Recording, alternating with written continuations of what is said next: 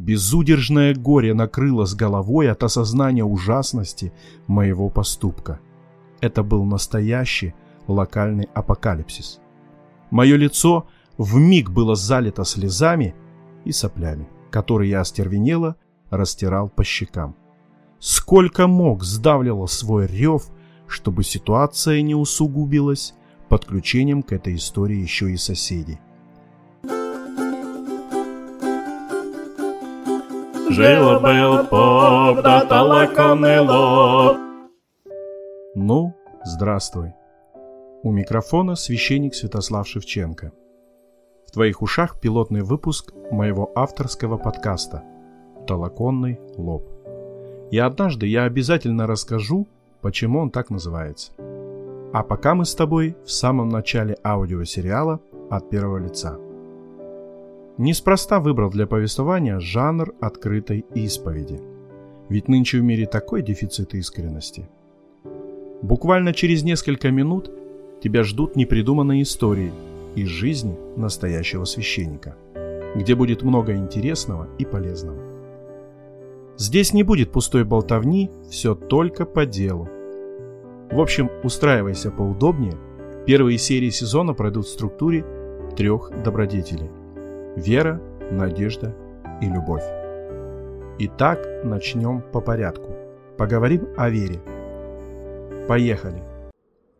Вера Мамонтенка.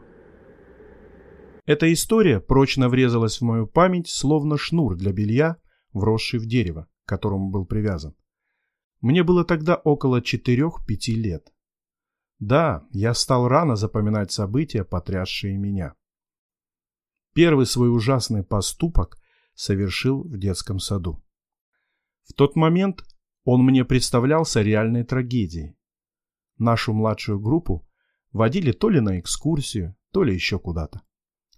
Так случилось, что мы оказались рядом с моей родной панельной пятиэтажкой. И у меня возникла шальная мысль сбежать домой. Решение принял в считанные секунды и, отделившись от строя одногруппников, юркнул в темную утробу знакомого подъезда.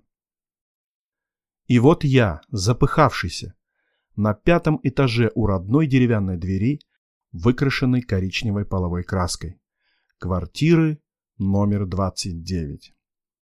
Стал без остановки барабанить в дверь, но за ней не было никаких признаков жизни. Ясная мысль больно пронзила сердце. Все мои родные на работе. А строй малышей со товарищей уже далеко на пути в детский сад, где меня, конечно же, хватятся, когда проведут перекличку. Безудержное горе накрыло с головой от осознания ужасности моего поступка. Это был настоящий локальный апокалипсис. Мое лицо вмиг было залито слезами и соплями, которые я остервенело растирал по щекам.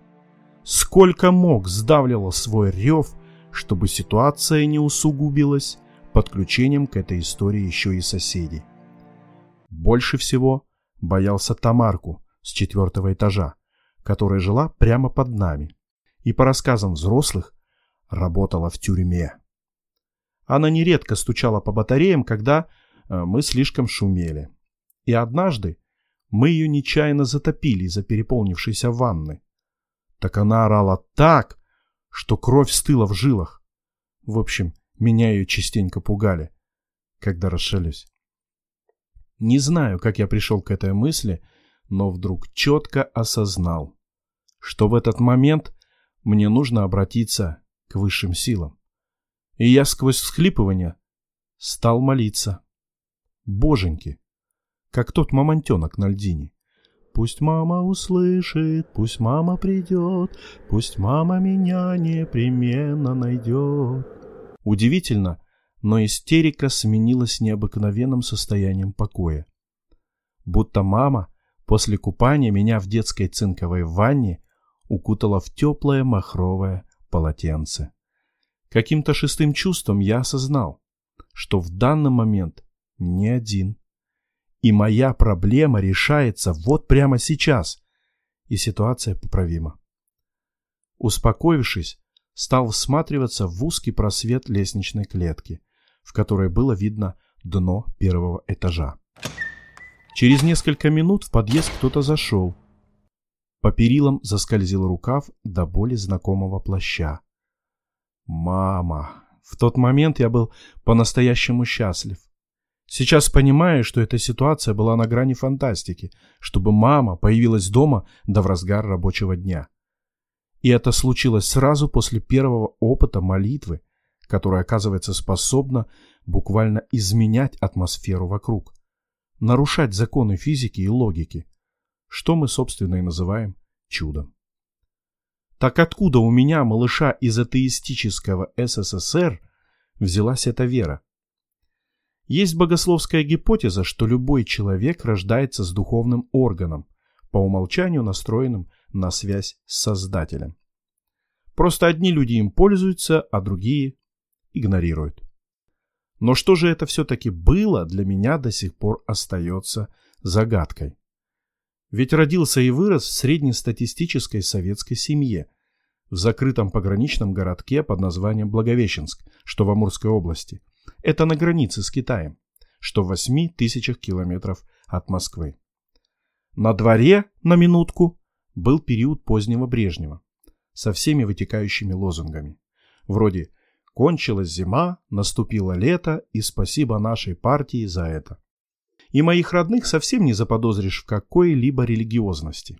Обычная семья, как и страна, похожая на лоскутное одеяло. Я, моя мама, педагог, бабушка-санитарка в горбольнице ее сын-каменщик. Мой дядя. Да, бабуля, конечно, удивляла своими присказками из другого, неведомого мира. Например, когда будила, приговаривала. «Не спи, царство небесное проспишь». Или когда больно ударись и хнычу, успокаивала. Бог терпел и нам велел. Но раньше я, казалось, не особо вникал в их смысл. Тем более никогда не видел, чтобы она молилась или ходила в храм. А вот материлась она, бывало, крепко. И курила. Это у нее из тюремного прошлого.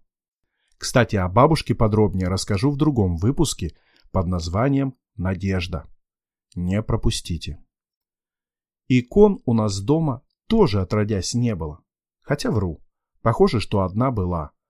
Но она не висела на стене, как это положено у верующих, а лежала среди разных вещей в шкафу.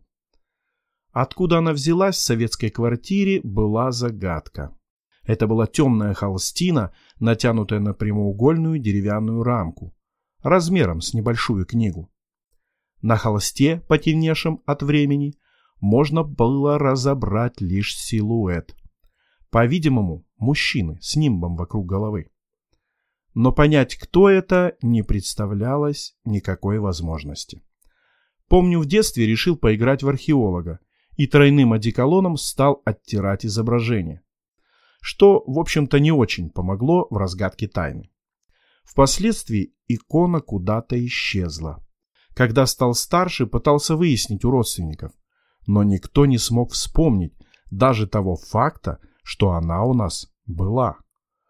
Тем не менее, сама по себе реликвия никакой веры мне не добавила, хотя и манила какой-то тайной. Жил был поп, да толоконный лоб,